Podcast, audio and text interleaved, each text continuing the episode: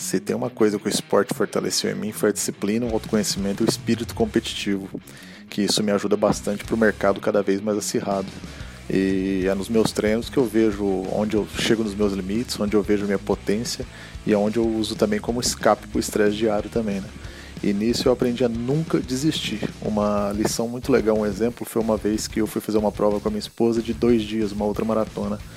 E no primeiro dia a gente fez a prova em 7 horas e 12. Tinham 14 duplas. A gente chegou no hotel bem cansado e desanimado pelo tempo que a gente fez a prova.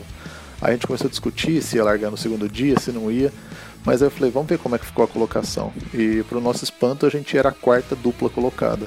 E a gente foi ver que as outras 10 duplas desistiram e não completaram a prova no primeiro dia. Aí veio aquele tapa na cara daquela lição, né? Não era quem andava mais rápido, e sim quem aguentava a porrada da prova.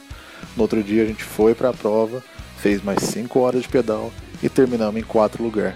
É bem aquela frase, né? O jogo só termina quando acaba.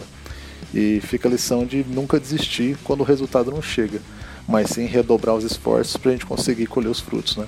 Isso foi bem legal, foi bem, foi um grande ensinamento para a gente. Fica a dica.